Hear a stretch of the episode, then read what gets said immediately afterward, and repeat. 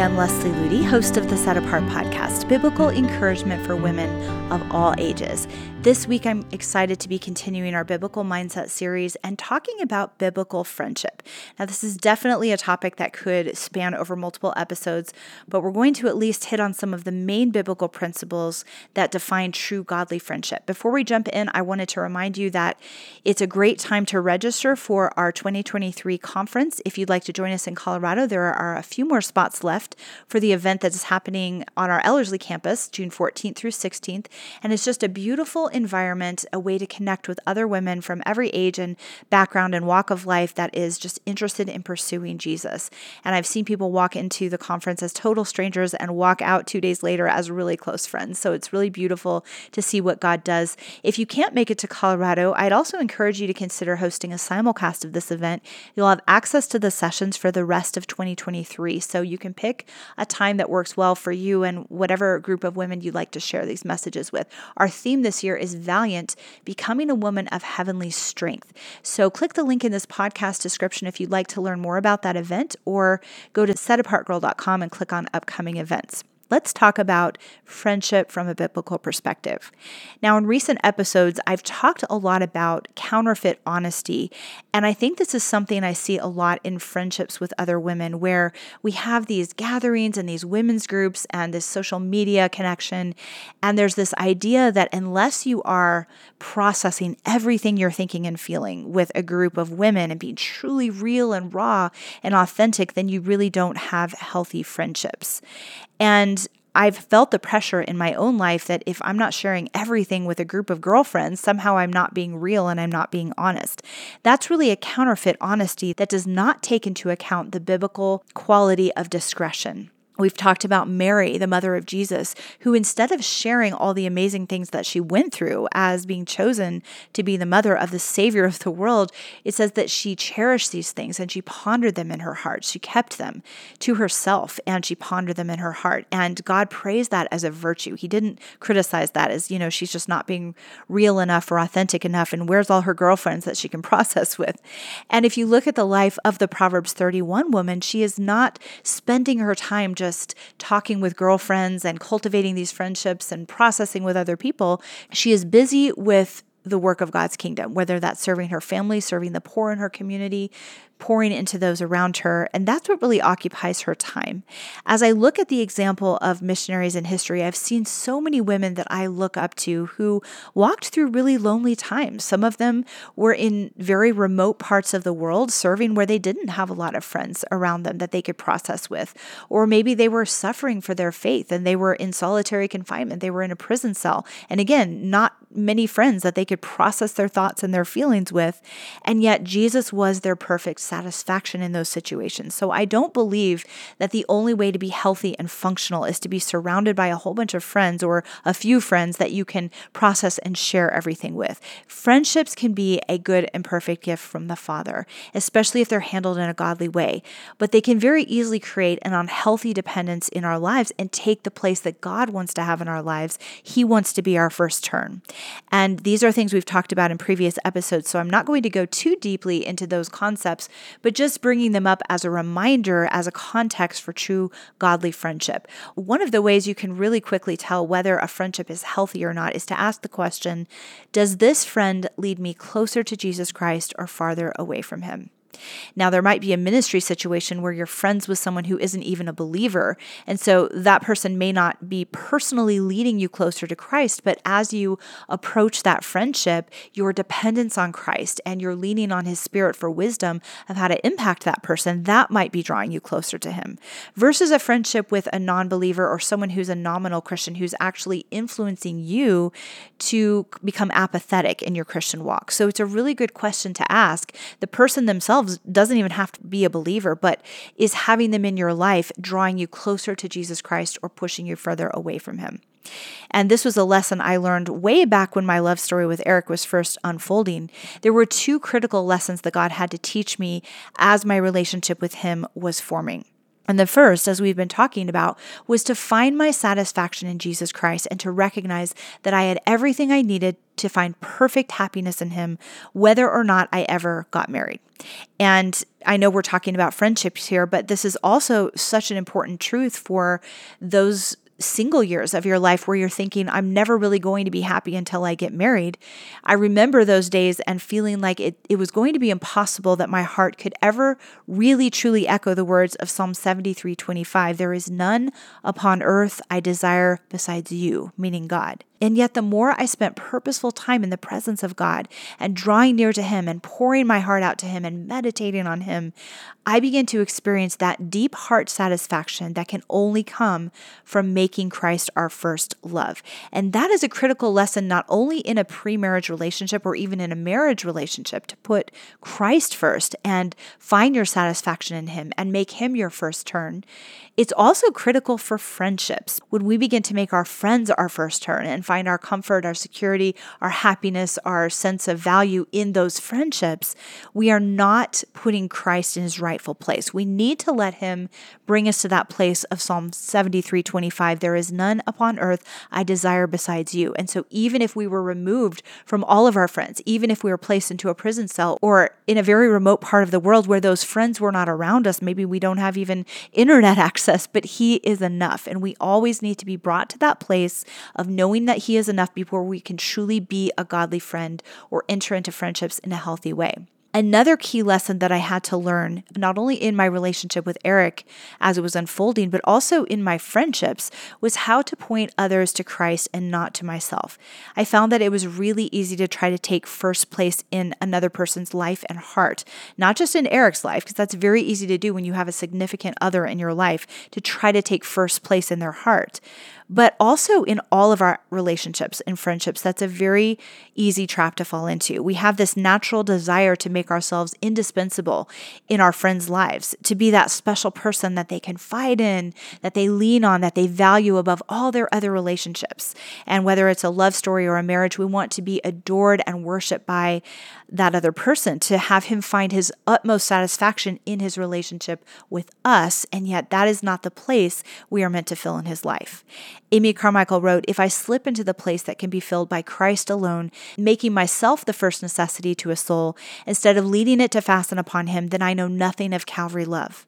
Now, this principle is so profoundly true, but it is the opposite of the way most of us are wired when we approach friendships and relationships. Our culture teaches us that if we can become indispensable in someone's life, it's the highest form of love that can be achieved. Like all those songs that declare, I can't live without you, I'm lost without you, etc. But God's pattern of real love, whether it's friendship love or romantic love, is altogether different.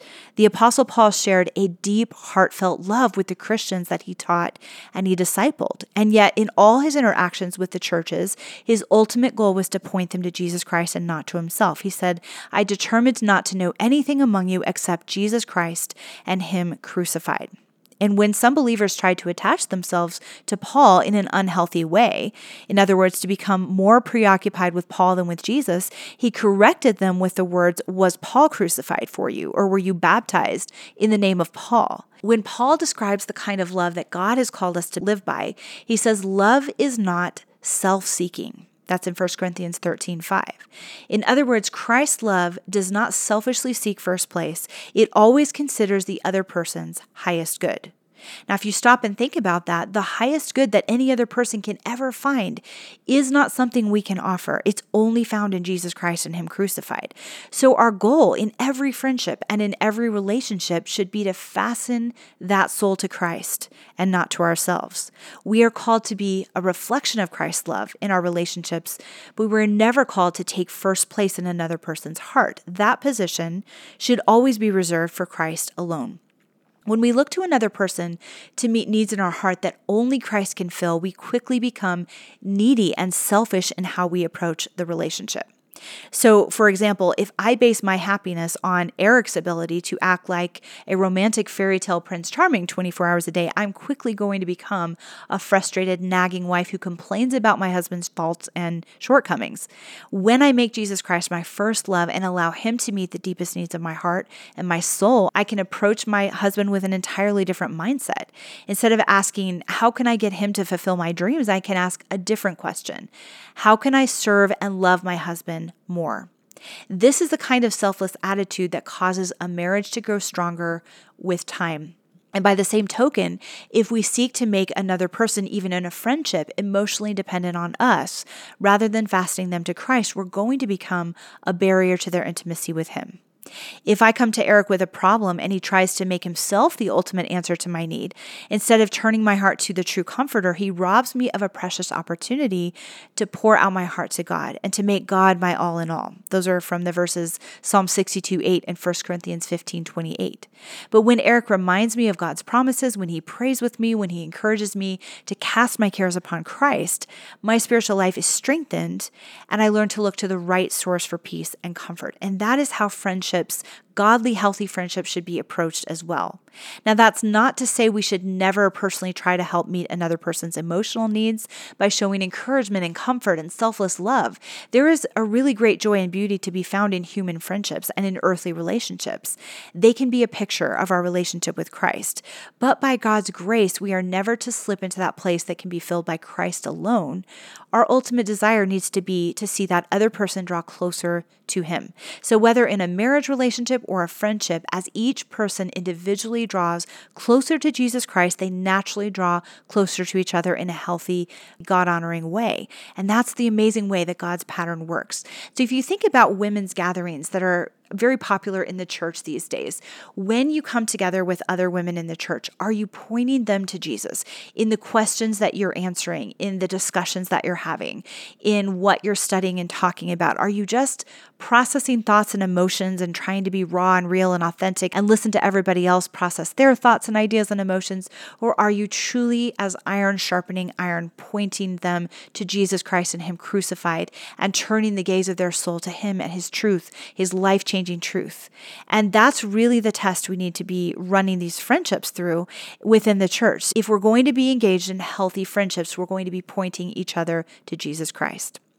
Now, let's take a deeper look at what it really means to make Jesus our all in all, because before we can learn how to fasten another soul to Him, we have to learn how to make him our all in all in our own lives. If we don't understand who Jesus really is, we're never going to really know how to point another person's heart to him. I've shared this list before, but here's a very quick glimpse through scripture into some of the amazing attributes of Jesus as revealed in scripture. He's our portion, our maker, our husband, our well beloved, our savior, our hope, our brother, our helper, our physician, our healer, our refiner, our purifier, our Lord, our master, our servant, our example, our teacher, our shepherd, our keeper, our feeder, our leader, our restorer, our resting place, our meat, our drink, our peace, our wisdom, our righteousness, our sanctification, our redemption, our all in all.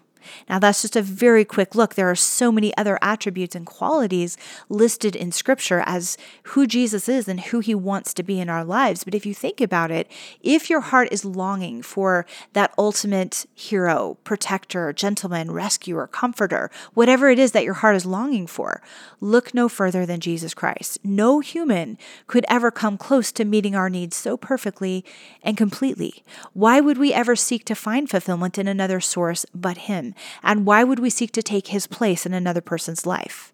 It's like attempting to fly across the world in a paper airplane instead of a real airplane. It can't be done. It's not going to happen. We will always be frustrated if we're trying to find that kind of fulfillment in human relationships. So, in addition to learning about who Jesus really is, I also encourage you to practice personally making him your all in all. We've talked about this before, but the next time you're tempted to look to another person for comfort, for peace, for joy, etc., practice turning to Jesus Christ first. Now, this doesn't mean we should never find any comfort or any peace through the rest of the body of Christ and and hearing their stories and sharing our stories with them, that can be an amazing aspect of being a part of the church. But all too often, we don't bother to take our cares to Jesus because we are convinced that unless we pour out our heart to another person, we're really not going to be comforted and our needs really won't be met. Yet, as I said, throughout Christian history and today in many persecuted countries, men and women have been stripped of all human comforts and put into solitary prison cells, sometimes for years at a time, and their triumphant testimonies prove that Jesus is more than enough to meet all of our needs and satisfy the longings of our heart, even if every other relational comfort is taken from us. If you have never personally experienced the reality that in His presence is the fullness of joy, then I encourage you to put that principle to the test. Make Him your first turn and allow Him to become everything to you that Scripture says that He is. As you discover what it means to make Jesus your all in all, you'll be far more equipped to encourage others to do the same. I also want to encourage you to learn how to give the right kind of encouragement. And this may be review if you follow this podcast for a long time, but it's definitely worth repeating when it comes to healthy, godly friendships. Oswald Chambers, who is the man behind that devotional, My Utmost for His Highest, that most of us know and love, when he was a young traveling minister and speaker, he and his 10 year old niece were visiting a church service. And at the end, a woman came up to him and said, Mr. Chambers, I need to tell you everything about myself. And when his young niece heard those words, she sighed and she sat down on a pew. She was prepared for a long, boring wait while the woman talked with her uncle. But she was surprised when Oswald returned just a few minutes later and said it was time for them to go home. The little girl said, I thought that woman was going to tell you everything about herself. And Oswald smiled and said, Well, I asked her if she had ever told God everything about herself. And she said she hadn't. So I told her to go home and tell God everything about herself and that she still wanted to talk to me the next week I'll be here. And that is such an incredible illustration of pointing someone back to Christ. When someone comes to you with a problem or a need, it's really easy to feel that you need to come up with all the answers, usually right there on the spot. And then we overanalyze did I give him the right answer? Did I say the right thing? It is very freeing to realize, though, that it's not our job to come up with all the answers. Our job is to point them back to the only one who has all the answers, and that is Jesus. Instead of feeling like you have to spend hours listening to a person's tales of sorrow and woe and coming with a perfect answer to their every question, encourage them to first and foremost take their cares to Him. Ask if they have truly laid their burdens at Jesus' feet. Ask if they have really searched the Word of God for the specific promises and truths that apply to their situation. Ask if they have wrestled in prayer and cried out to God for their needs to be met. In a lot of cases, they will have skipped over those steps because they believe that their answers would be better found in human wisdom or human comfort. But no matter how seemingly complicated a person's issues may be, the root problem is still the same for all of us sin. And the true solution is still the same for all of us Jesus Christ. If you find yourself always being that counselor or that listening ear, ask if you're really exhorting your friends to take their cares to Jesus first. It's not wrong to listen and to show empathy, and it can be such a great idea to pray with someone and search the scriptures with them when they come to you with a need. But if you find yourself always being their first turn, that's when you know you need to be more proactive in fastening them to Christ. Encourage, exhort, and strengthen your brothers and sisters in Christ, but never let them look to you for the answers that only Christ can give. Here are a few final thoughts that I want to share with you about healthy friendships. The old hymn says this What a friend we have in Jesus, all our sins and griefs to bear. What a privilege to carry everything to God in prayer. Oh, what peace we often forfeit. Oh, what needless pain we bear all because we do not carry everything to God in prayer.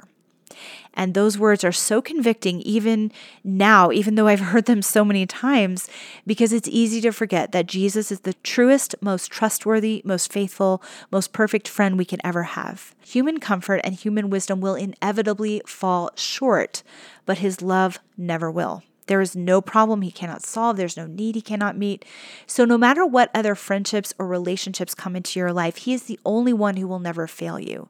And when you get to that place of knowing that at the depths of your soul, that's when you truly can be a healthy, godly friend. May we never allow any but Him to claim first place in our heart. May we never take the place that only He was meant to have. If we learn to love with this kind of selfless, God honoring love, we can be sure that our friendships are going to flourish and shine with heavenly beauty. I hope you've enjoyed this week's episode. If you'd like to go deeper into becoming a Christ centered friend, we have more resources available at our website, setapartgirl.com. I pray you have a blessed and Christ centered week.